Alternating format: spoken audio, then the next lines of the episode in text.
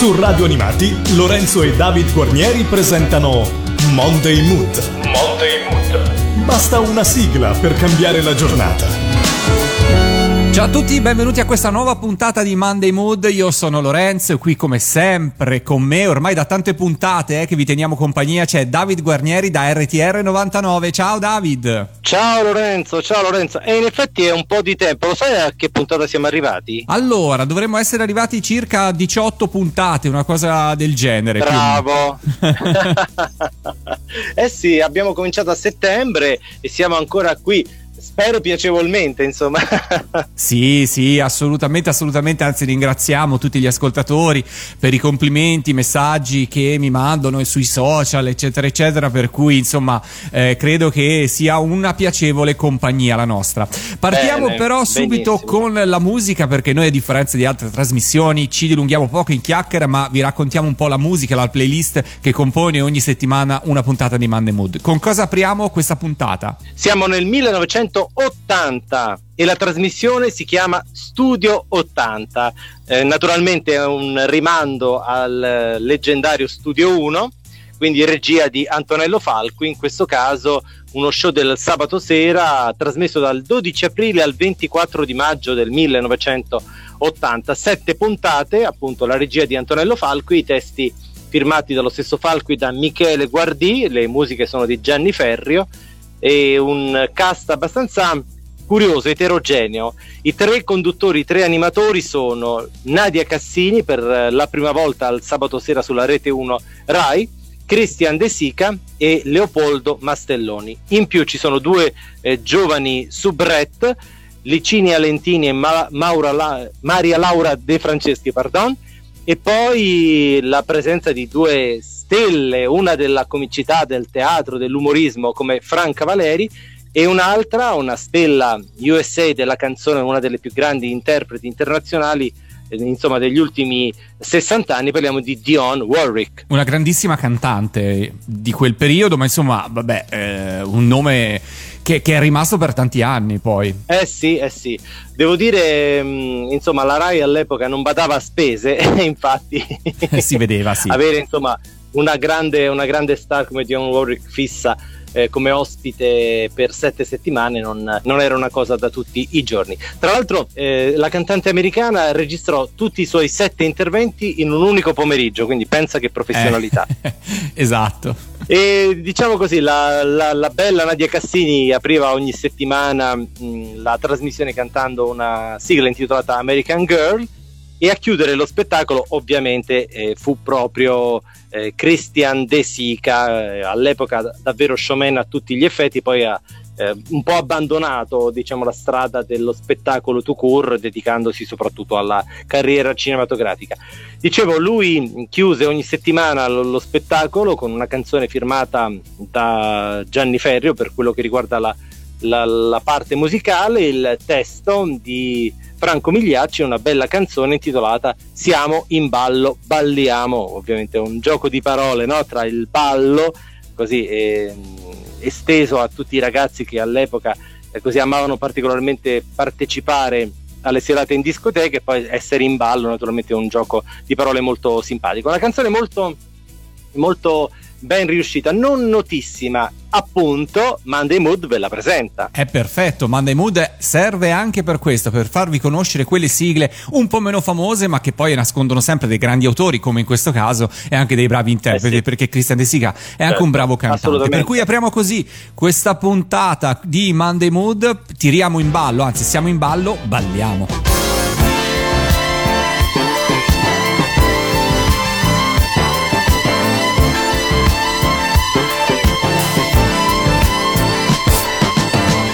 Serata insieme, bellissima serata, che coppia strana, un whisky e un'aranciata. Io volo sulla folla, mi faccio stella per piacere a te. Sembro solo una palla, mille specchi per gli occhi che hai, e gli altri giorni non mi guardano mai.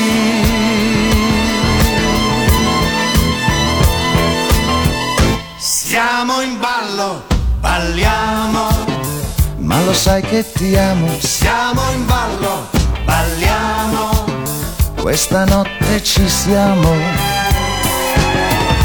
Una carezza, uno sguardo, un sorriso, che tenerezza il tuo viso. Una parola, ritorna la voglia di fare l'amore. Siamo in ballo, balliamo. Questa notte ci siamo.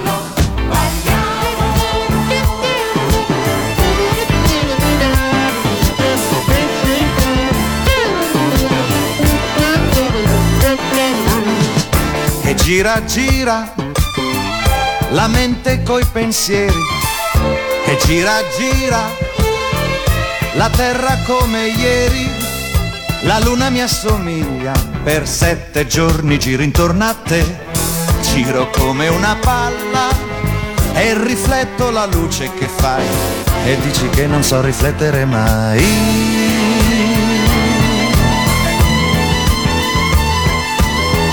Siamo in ballo, balliamo, ma lo sai che ti amo. Siamo in ballo, balliamo, questa notte ci siamo.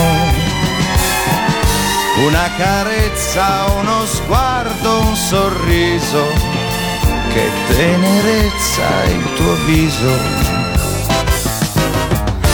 Una parola, ritorna la voglia di fare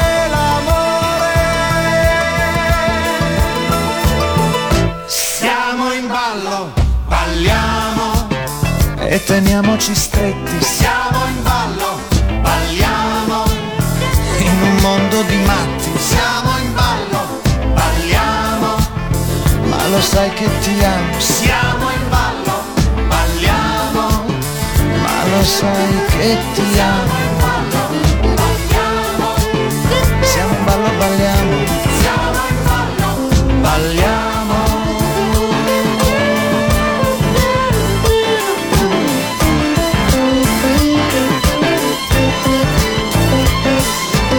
Christian De Sica, siamo in ballo, balliamo e noi continuiamo invece a farvi ascoltare tanta musica e parliamo di cinema. Facciamo una piccola divagazione dalla TV verso il cinema perché qua su Radio Animati trasmettiamo ogni tanto anche colonne sonore di film cult o comunque legate in qualche modo anche ad artisti di sigle televisive, proprio come in questo caso. Parliamo di un regista prima di tutto, parliamo di Sergio Bergonzelli. È stato anche attore oltre che regista e si è dedicato in particolare a film film di genere spaghetti western, ma anche erotici e aggiungerei anche qualcosa di più di erotici, diciamo così. Non si sa come, ma nel 1982, subito dopo aver girato Apocalypse Sexual e prima di girare la doppia bocca di Erika, decide di dedicarsi al genere di film per bambini, girando un, un film intitolato Corri come il vento Kiko. Tu lo hai mai visto, David? Mm, no, conosco il titolo, ma non l'ho mai visto, ammetto. Perché conosciamo ovviamente la canzone appunto dei Rocking Horse che eh, ha fatto parte. Però andiamo con ordine. La trama in breve. Allora.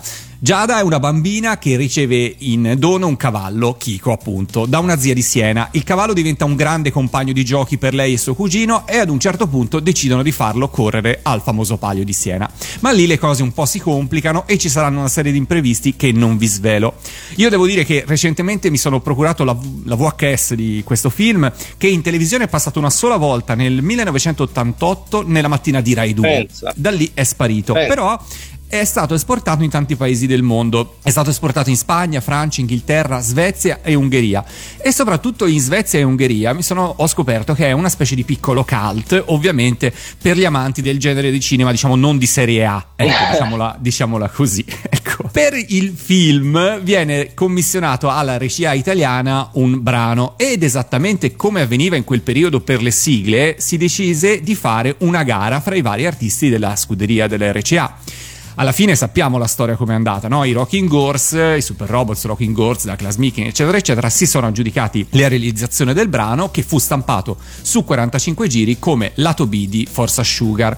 Corri come il vento Kiko è un pezzo dei Rocking Horse. E addirittura pare anche che ne esista una versione cantata in inglese, sempre da loro, ehm, che purtroppo però al momento non è stato possibile recuperare. Peccato perché sarebbe stata sicuramente interessante. Ma alla famosa gara partecipano anche i Cavalieri del Re, che però decidono di realizzare un, un, brano che si intitola La fanciulla di Siena, che è rimasto per tanti anni completamente inedito, fino alla sua prima pubblicazione nel CD C'erano una volta i Cavalieri del Re del 2000.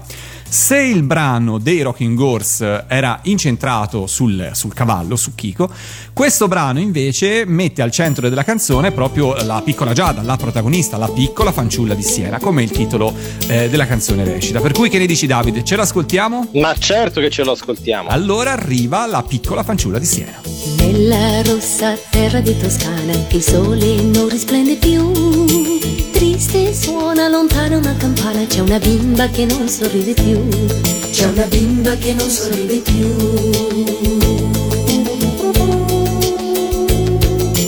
Picchia forte la grandine sui tetti, fango la terra diverrà.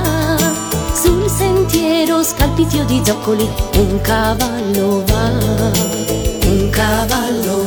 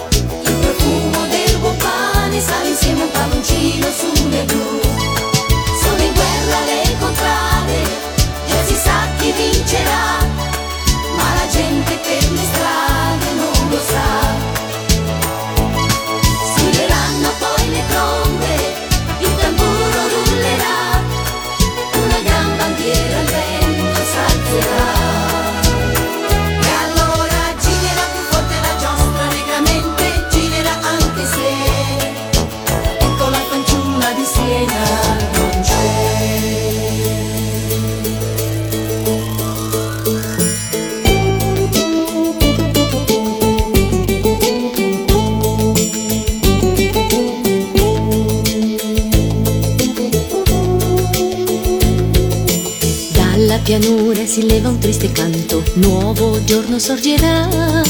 Solitario con la criniera al vento, un cavallo va, un cavallo va.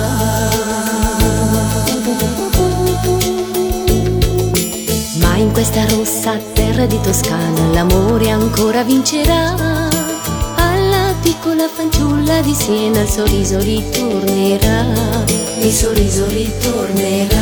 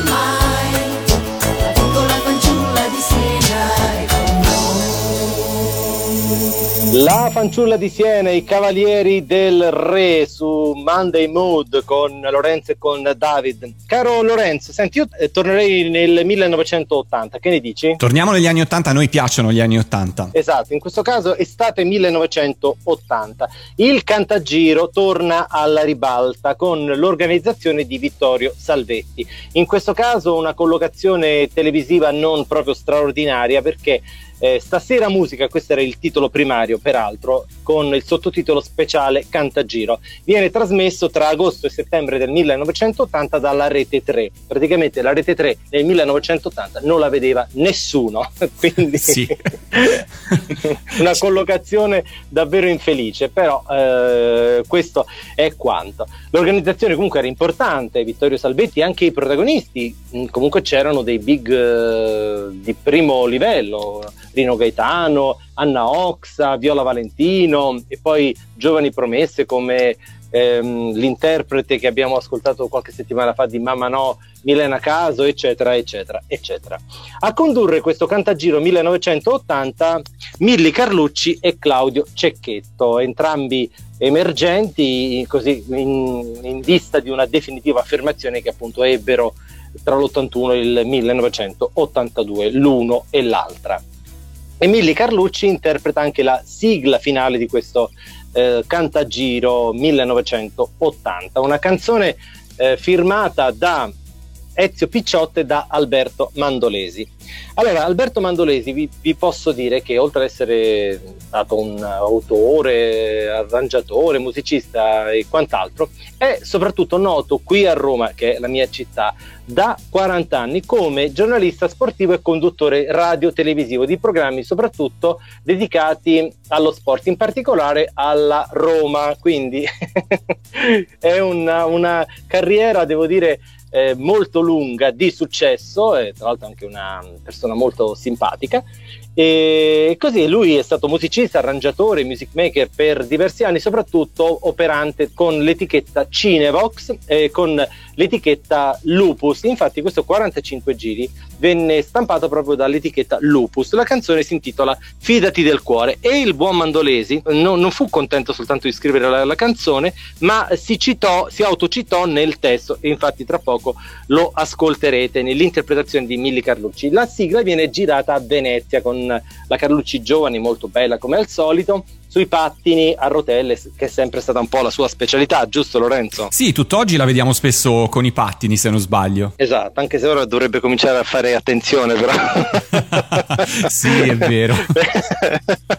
è vero, è vero. Però diciamo, nel 1980 poteva permetterselo a tutti gli effetti. La canzone, devo dire, insomma, è quello che è, insomma, un rock and roll divertente e anche l'interpretazione, voglio dire, è un po' alla Viola Valentino, ecco, mettiamola così, o alla Tommaso Paradiso di oggi, insomma, per chi poi avrà modo di giudicare. un po' sussurrata? esatto, bravo, un po' sussurrata, esatto, esatto. Per chi eh, perdesse qua e là qualche parola del testo, consiglio di riascoltare le mh, mm, repliche di Monday Mode in modo tale che così possa capire bene ciò che canta Milli Carlucci. Fate attenzione al testo, siate concentrati per la prossima sigla che stiamo per farvi ascoltare sul testo. Esatto, esatto. Fidati del cuore, Milli Carlucci. Dai, dai, fidati del cuore. E tu Dai dai, fidati del cuore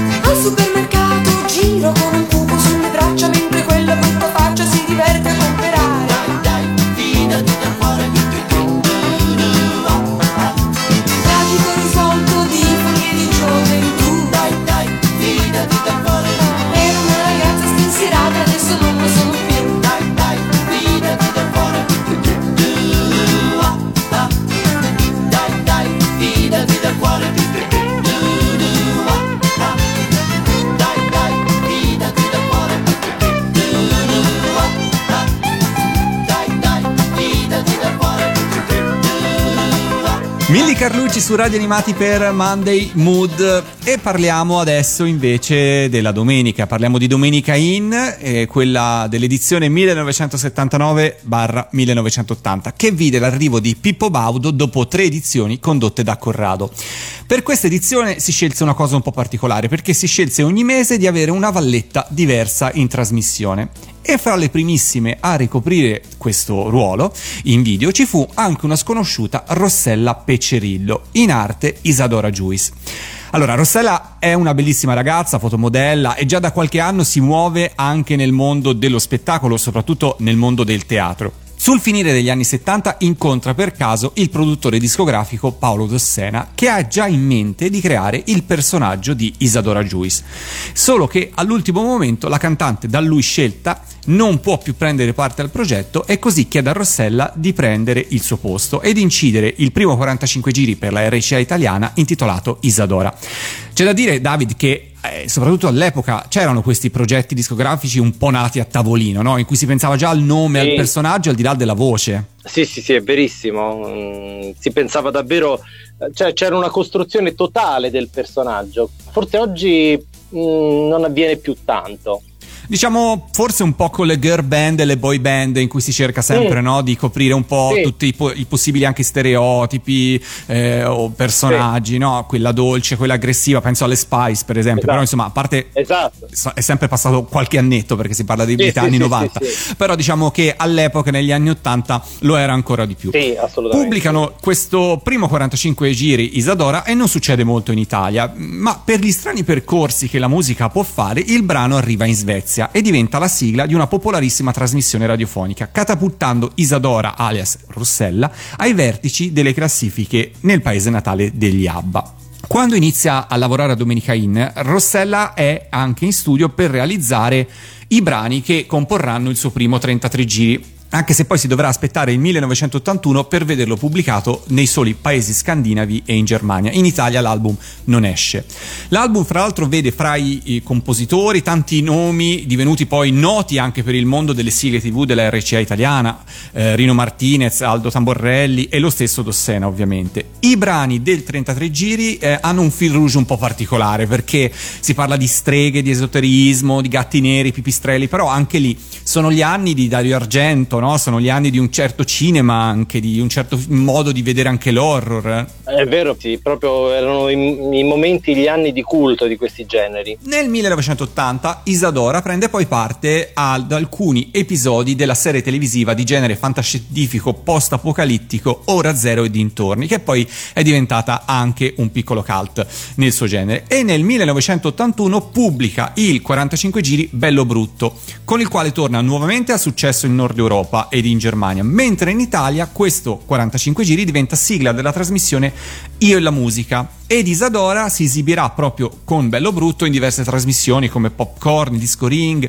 ma anche stavolta devo dire che nonostante il brano sia sigla, nonostante la promozione italiana, non succede niente. Però se non succede niente in Italia, ancora una volta il successo arriva all'estero, perché la Svezia le regala grandi soddisfazioni. L'album entra in top 20 dei 33 giri più venduti e Isadora si esibisce al Lena Maria Show, che è un importantissimo programma della TV nazionale. Eh, Lena Maria è una cantante svedese di successo in patria eh, e sempre per la stessa nazione le viene commissionato un terzo 45 giri che si intitola Eldorado, che diventerà sigla di un'altra trasmissione radiofonica e si arriverà poi anche al secondo 33 giri nel 1983 che vedrà fra le firme anche Mauro Golzan, ma anche in questo caso la pubblicazione sarà solamente per il mercato estero. Devo dire che l'Italia, soprattutto in quel periodo, aveva casi simili a questo di Isadora, no? di successi clamorosi all'estero, ma in patria no. Sì, sì, è vero. Per esempio, così mi viene da pensare proprio in quel periodo ad una cantante che ha avuto anche un certo successo in Italia, ma soprattutto era popolarissima all'estero, soprattutto nei paesi dell'est, che era Anna Rusticano, giusto? Giustissimo, esatto. Questo è un nome. Poi tanti altri artisti minori, magari della, della Italo Disco, della dance, che spopolavano sì. all'estero. Anche Spagna, anche Spagna, prima di avere grande successo che ha avuto poi nell'86 ha avuto anche delle affermazioni all'estero, anche con vari nomi, Yvonne Kay, eccetera, eccetera, anche ancora, anche ancora precedentemente, prima di, di approdare, diciamo così, alla, alla fama. Esatto. Che, diciamo, la, la, la, colza nell'86. Sì. La stessa Rettore anche, è successo rettore, prima in Germania che, che, qua sì, da noi. Sì, sì, è verissimo, è verissimo. Anche Gianna Nannini ha avuto un maggiore successo in Germania e poi lo ha avuto in Italia. È così, quindi ascoltiamocela. Isadora Juice 1981 con Bello Brutto. Gatto, un gatto nero di notte, una chitarra che sbatte nel mio cervello stanotte chi c'è che mi spacca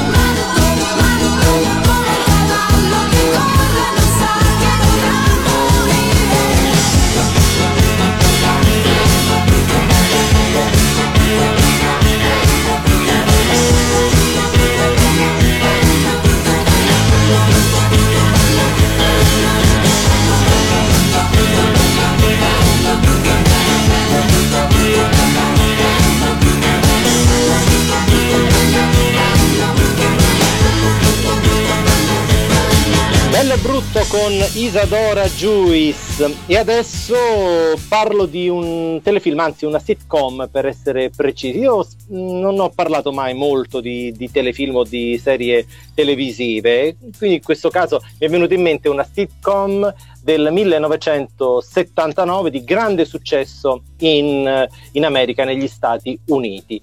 In Italia diciamo non fu proprio un trionfo, però andò avanti per eh, diversi anni com- come messa in onda naturalmente. La serie si intitola Angie, una storia abbastanza classica per quello che riguarda soprattutto il mondo televisivo americano. Angie Falco, una cameriera in una caffetteria che si innamora di un suo cliente, Bradley Benson, un, un pediatra che proviene da una famiglia alto borghese degli Stati Uniti.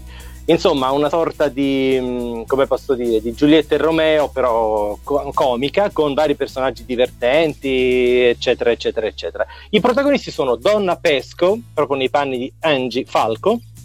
Donna Pesco, mi rivolgo così agli appassionati cinematografici, è mm, la ragazza eh, diciamo così, che si vede che ha un ruolo anche abbastanza importante nella febbre del sabato sera, la ragazza che poi così accompagna i vari protagonisti nelle scorribande notturne così dopo, dopo discoteca. Infatti ebbe un, un grande successo in, in, questa sua interpretazione, addirittura sfiorò la nomination all'Oscar. Oltre a Donna Pescow c'è Robert Hayes nei panni del suo innamorato che poi divenne suo marito Brad Benson e, e, poi soprattutto una veterana del mondo televisivo, cinematografico, teatrale americano, Doris Roberts nei panni di Teresa Falco, la mamma di Angie. La serie è molto divertente e soprattutto, come spesso Lorenzo ha dichiarato, spesso e volentieri, le sigle televisive rimangono della durata come posso dire, di uno short, insomma, di una presentazione di una sigla televisiva e non vengono mai incise su disco in una durata effettiva, giusto Lorenzo? Sì, in un taglio televisivo, quindi durano esattamente quanto vengono poi trasmesse in televisione e difficilmente in quegli anni veniva fatta anche una versione discografica, in genere si dice così. Esatto. E credo che questo però sia il caso di una sigla anche in versione discografica. Esatto, bravissimo. Sì, sì, sì. In questo caso uscì proprio il disco proprio nella sua edizione precisa discografica e naturale. La canzone e viene composta da Norman Gimbel e da Charles Fox, che sono due grandissimi autori del, posso dire, del parterre des rois per quello che riguarda la musica americana. La canzone si intitola Different Worlds, ovviamente è un, è un richiamo alle differenti classi sociali dei due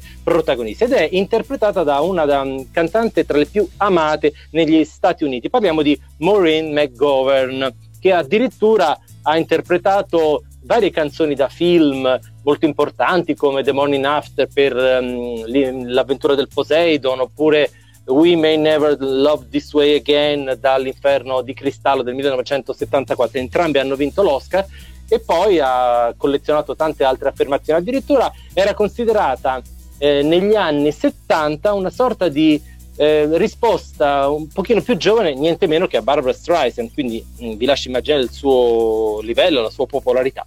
E questa Different Worlds arriva al numero uno nelle classifiche americane del 1979, una canzone molto orecchiabile, molto piacevole che spero vi possa piacere. Let time flow, let the love grow,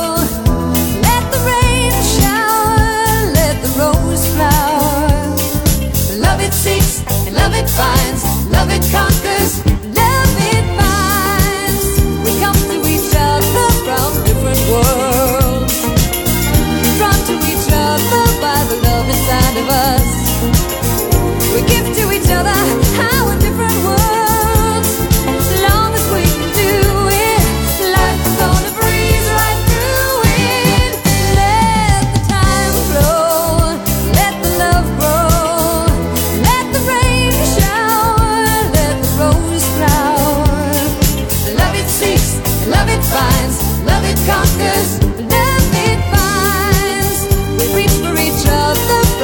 Love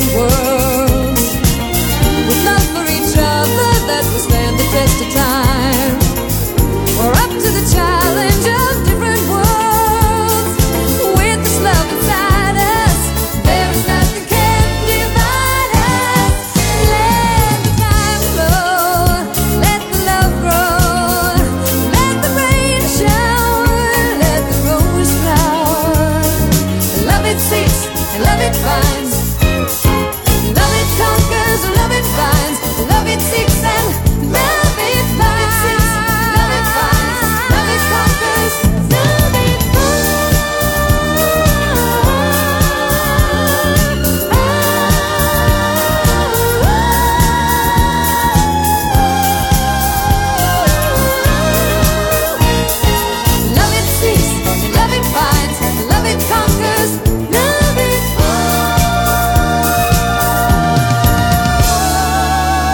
Siete su Radio Animati e questo è Monday Mood con la playlist che ogni settimana vi porta alla scoperta delle sigle un po' meno famose ma che speriamo vi possano mettere dell'umore giusto.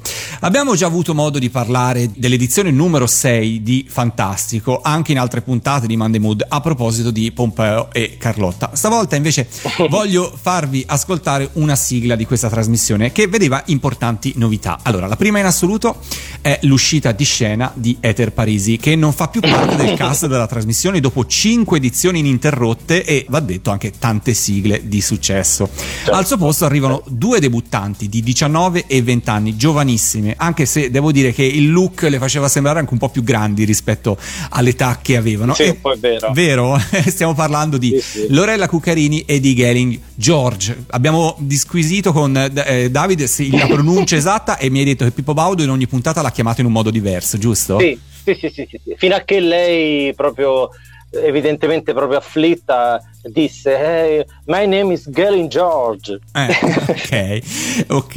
Ed è proprio appunto da lontano 1985 va detto che questo cambiamento di soubrette faceva nascere la famosa rivalità fra le due nemiche amatissime. eh sì La Parisi ritroverà comunque Pippo Baudo nel varietà del venerdì sera, serata d'onore nella primavera successiva, ma possiamo affermare comunque, senza schierarci in questa disputa, che con il 1985 si chiuderà per lei un periodo particolarmente fortunato, anche s- fosse solo a Sì. livello di sigle, ecco, anche fosse solo a un Sì, punto sì. di vista discografico. Eh beh, insomma, comunque eh, diciamo che la Parisi forse perse un'occasione perché l'idea iniziale di Pippo Baudo era quella di confermare Heather Parisi e appunto di abbinarla a una sconosciuta Lorella Cuccarini. Però Ah. lei diciamo non accettò questo questo binomio, diciamo anche per eh, ragioni artistiche, insomma, per lei ehm, la Cuccarini non era diciamo all'altezza del suo personaggio e della sua bravura artistica. Ecco. Quindi, L'ho insomma- affermato già proprio all'epoca. eh. L'aveva già affermato all'epoca, però come succede in questi Esatto. casi, fra le due litiganti la terza si aggiudica Esatto. la sigla che fra poco ascol- Esatto. ascolteremo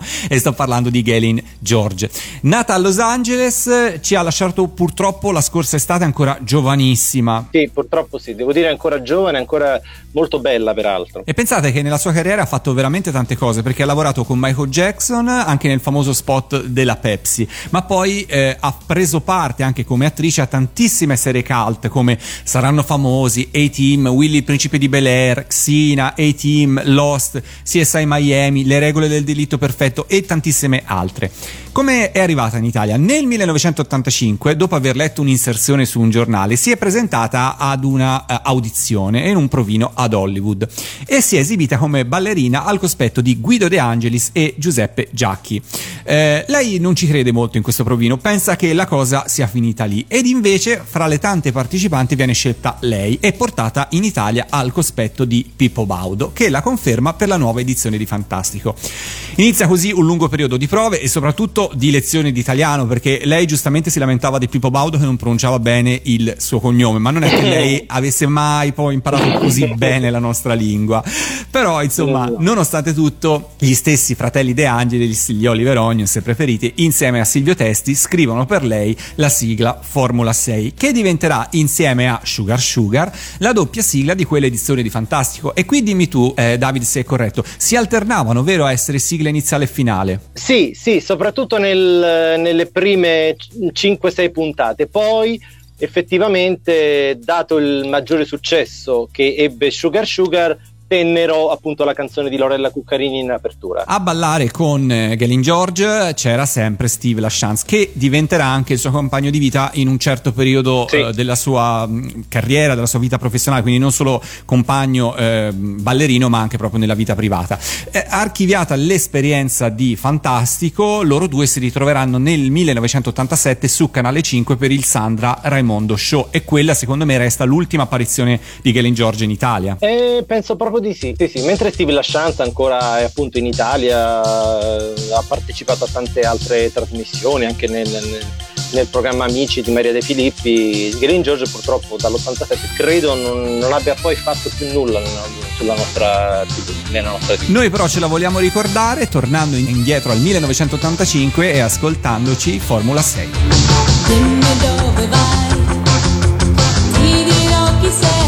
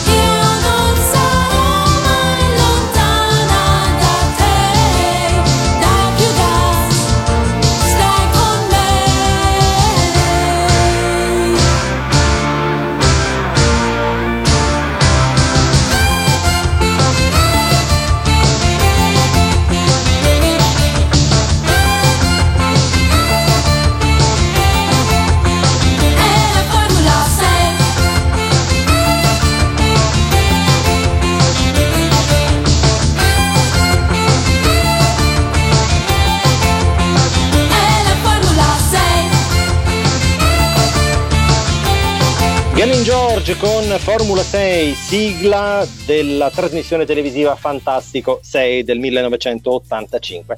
Adesso una lunga storia, caro Lorenzo. Siamo nel 1970. Il celebre direttore d'orchestra francese Raymond Lefebvre incide e arrangia un brano eh, scritto da un certo Evangelos Papatanasiou. Greco? Esatto, dice, ma chi è? Ebbene, stiamo parlando di un certo Vangelis. Ah, ok, questo nome già Eh. mi dice qualcosa di più. Eh beh, sì, direi. E all'epoca Vangelis era uno dei componenti de- degli Aphrodite Child, naturalmente, assieme a Demis Roussos e a Lucas Sideras. Il gruppo greco ottiene un grandissimo successo in tutta Europa, soprattutto in Francia e in Italia. Appunto, Vangelis eh, scrive questa canzone per ehm, il tema, pensate un po', del concorso La Rose d'Or de Montreux, che, era un festival inter- che è un festival internazionale eh, di, di importanza mondiale, eh, ancora attivo, non si trova più a Montreux, mh, viaggia per diciamo così, varie eh, nazioni europee, ma all'epoca aveva come pianta stabile appunto Montreux ed era il festival di, di maggiore mh, successo, diciamo come fosse una sorta di festival di Venezia, un festival di Cannes, però col, ambientato e come eh, diciamo così sviluppo soltanto dedicato al varietà televisivo. Ebbene, Raymond Lefebvre mh, dirige questo bellissimo motivo intitolato Stéphanie, che lì per lì eh, viene ospitato all'interno del suo album Concerto pour une voix e, e lì finisce. Invece no, eh, perché le vie della, della musica sono infinite. E nel 1973 la RAI decide di utilizzare questa bellissima melodia per la sigla di un programma intitolato I grandi dello spettacolo, condotto da una mh, cantante e conduttrice televisiva maltese molto nota tra i 60 e i 70 in Italia, parliamo di Lilian Terry. Ogni settimana questo mh, spettacolo omaggia un grandissimo del panorama mondiale a livello musicale, teatrale e quant'altro, Jerry Lewis, Elton John, Liza Minnelli e Burt Bacharach.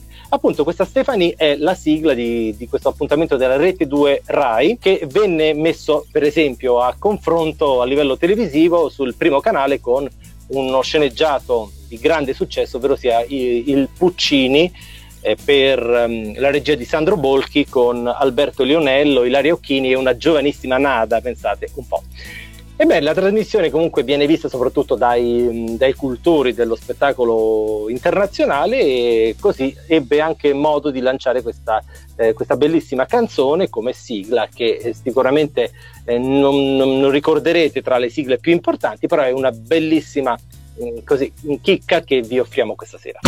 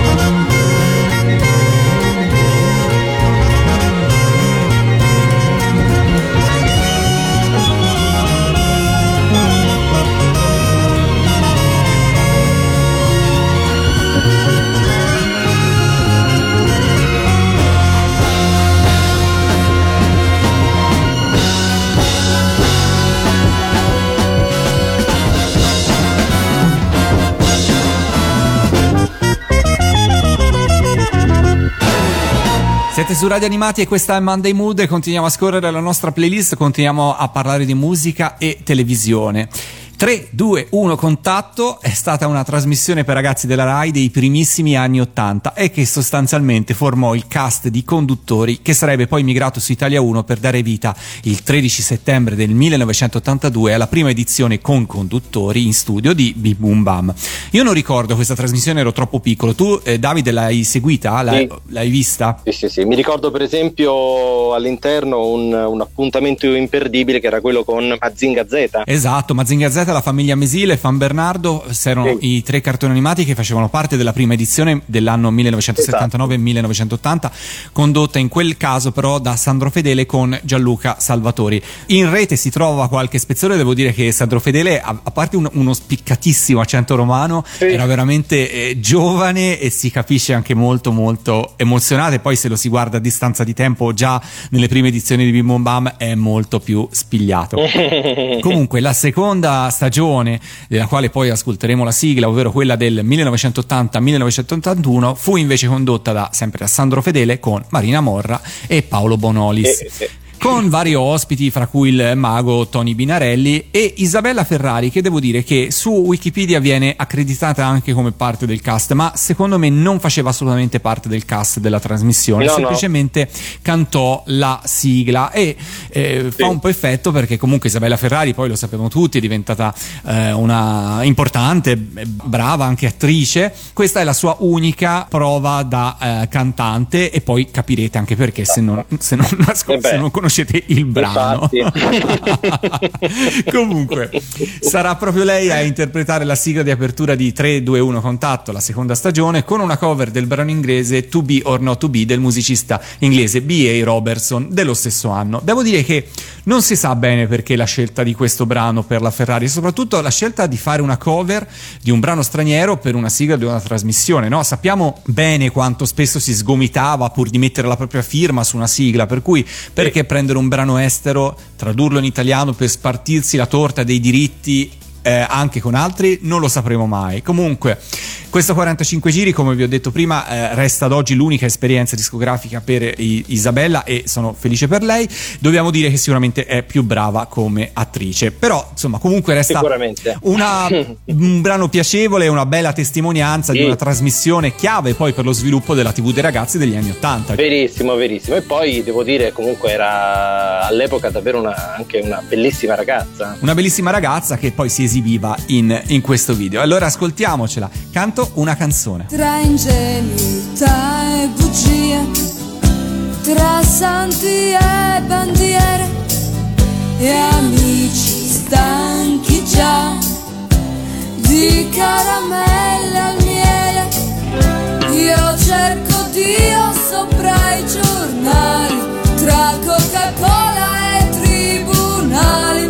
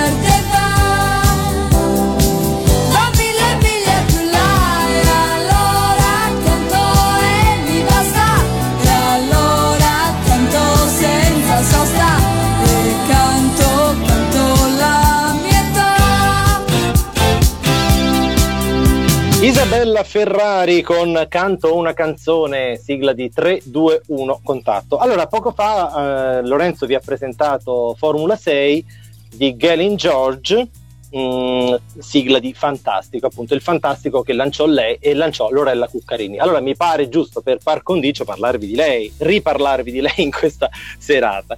Però andiamo avanti di due anni, appunto dopo Fantastico 6 ci fu l'edizione numero 7 di, di Fantastico proprio con Lorella Cuccarini e Alessandra Martinez con un successo davvero plebiscitario per la giovane showgirl romana. Appunto mh, nel 1987 ne abbiamo anche parlato eh, precedentemente, Pippo Baudo decide proprio così, in una conferenza stampa, devo dire monstre, condivisa con Raffaella Carrà, l'evento di quella giornata che addirittura arrivò a um, ricoprire così i primi titoli dei, quotidiani di, que, di, quella primavera 1987, di lasciare polemicamente la RAI e di diventare volto di punta e direttore artistico di Canale 5, quindi shock come direbbe un politico di oggi, no? Shock! Eh sì, esatto. Shock, esatto, e soprattutto eh, anche per Mike Buongiorno, chissà come l'ha prese trovarsi Pippo Baudo male. come... Eh. male, male, male.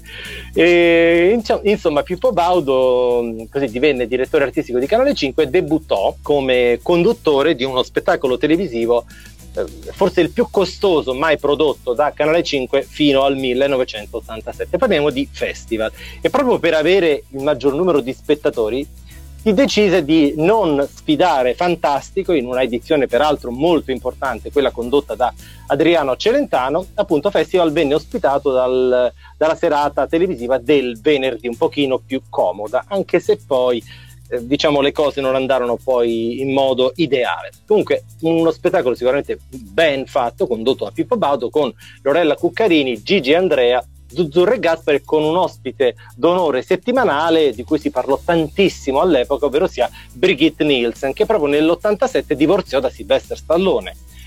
Tu, c'erano tutti, diciamo così, mh, mm, i requisiti per un successo plebiscitario, la regia di Gino Landi, le coreografie, grandi balletti, grandi costumi, grandi musiche e quant'altro, ma la trasmissione, pur avendo un buon successo, tra i 7 e i 9 milioni di telespettatori, venne considerata comunque un semi-flop perché addirittura perse con alcuni film trasmessi da Rai 1 per il ciclo Viaggio intorno all'uomo con la conduzione di Enzo Biaggi. Addirittura proprio la primissima trasmissione il 25 settembre del 1987 perse clamorosamente con la ehm, messa in onda, la prima visione di un film bellissimo, famosissimo come Kramer contro Kramer eh, con Dustin Hoffman e Meryl Streep. E naturalmente eh, se ne parlò tantissimo di questo stop che poi anche in altre settimane avvenne per questo festival. Insomma, la trasmissione non fu quello che si, che si pensò un successo conclamato, insomma non, non, non riuscì a ripetere il trionfo di Fantastico. Forse il pubblico televisivo non gradì la scelta di Baudo di lasciare la RAI e di trasferirsi su Canale 5. Tu eri piccolo, ma penso lo ricordo benissimo festival qualcosa certo ecco, certo ricordo benissimo festival ricordo allora prima di tutto l'espediente per rendere meno così pesante l'intervallo pubblicitario questa fu una rivoluzione per sì. Canale 5 perché È soprattutto bello. nelle prime puntate poi non so se rimase anche in seguito però sostanzialmente ogni due spot c'era un piccolo rientro in studio con un siparietto di Zuzzurro e Gaspare e poi non ricordo l'altra sì. coppia di comici che faceva parte di, quel, di quella trasmissione Gigi Andrea Gigi e Andrea ok per cui immaginatevi di guardare Canale 5 ogni due pubblicità c'è una breve gag di due comici e poi c'era il rientro in studio. E poi ricordo anche il, mm, ovviamente un incidente di percorso durante la sigla, che fra poco ci ascolteremo. Se non sbaglio volò via una scarpa? O confondo sì, sì, la trasmissione? Spesso, spesso è successo un incidente di percorso che poi si è reso anche fortunato, diciamo, si è rivelato fortunato per queste sigle. Sì, sì, praticamente anche il, durante questa registrazione ci fu un, un, piccolo incidente. Fu una cosa abbastanza curiosa. Invece la durata di registrazione della primissima puntata praticamente iniziarono nel primo pomeriggio e la, la registrazione stessa terminò alle 6 di mattina del giorno successivo. Accidenti, immagino la freschezza con cui abbiano chiuso esatto, quella esatto. trasmissione. Immagino anche il pubblico, tipo morente. esatto, esatto. E Cosa ci ascoltiamo da Festival del 1987? Forse è la cosa che è rimasta più nella memoria dei telespettatori perché invece ha avuto anche un bel successo discografico che è proprio la sigla di apertura intitolata Io ballerò cantata da Lorella Cuccarini. Ma c'è anche qui una particolarità Lorenzo, giusto? Giusto, perché se su 45 giri fu stampata una versione, televisivamente parlando andava in onda una versione leggermente diversa che aveva un, sì. diciamo, un giro di più all'inizio, probabilmente sì. pensato per la coreografia. Io ho sempre pensato questo questa cosa qua, che avesse una finalità più che musicale di coreografia, per cui poi fu discograficamente variato. Noi però direi ascoltiamoci la versione quella televisiva, quella che è andata in onda in tv. Bravissimo, esatto, con tanto di urlo, di incitamento, diciamo così. Allora facciamo un urlo per Io ballerò. Chi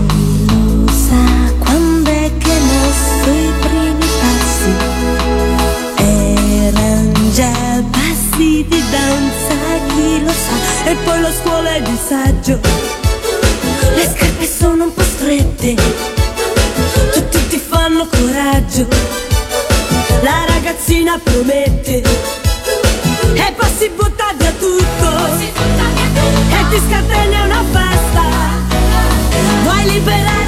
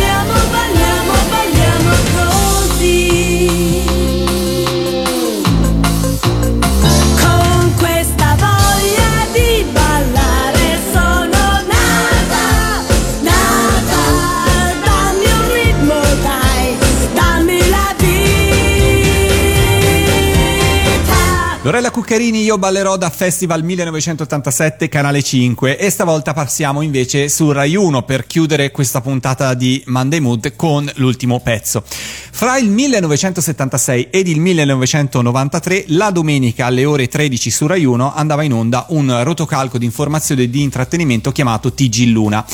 A ideare questo programma fu Alfredo Ferruzza, importando, devo dire, un'idea che aveva già sviluppato in radio.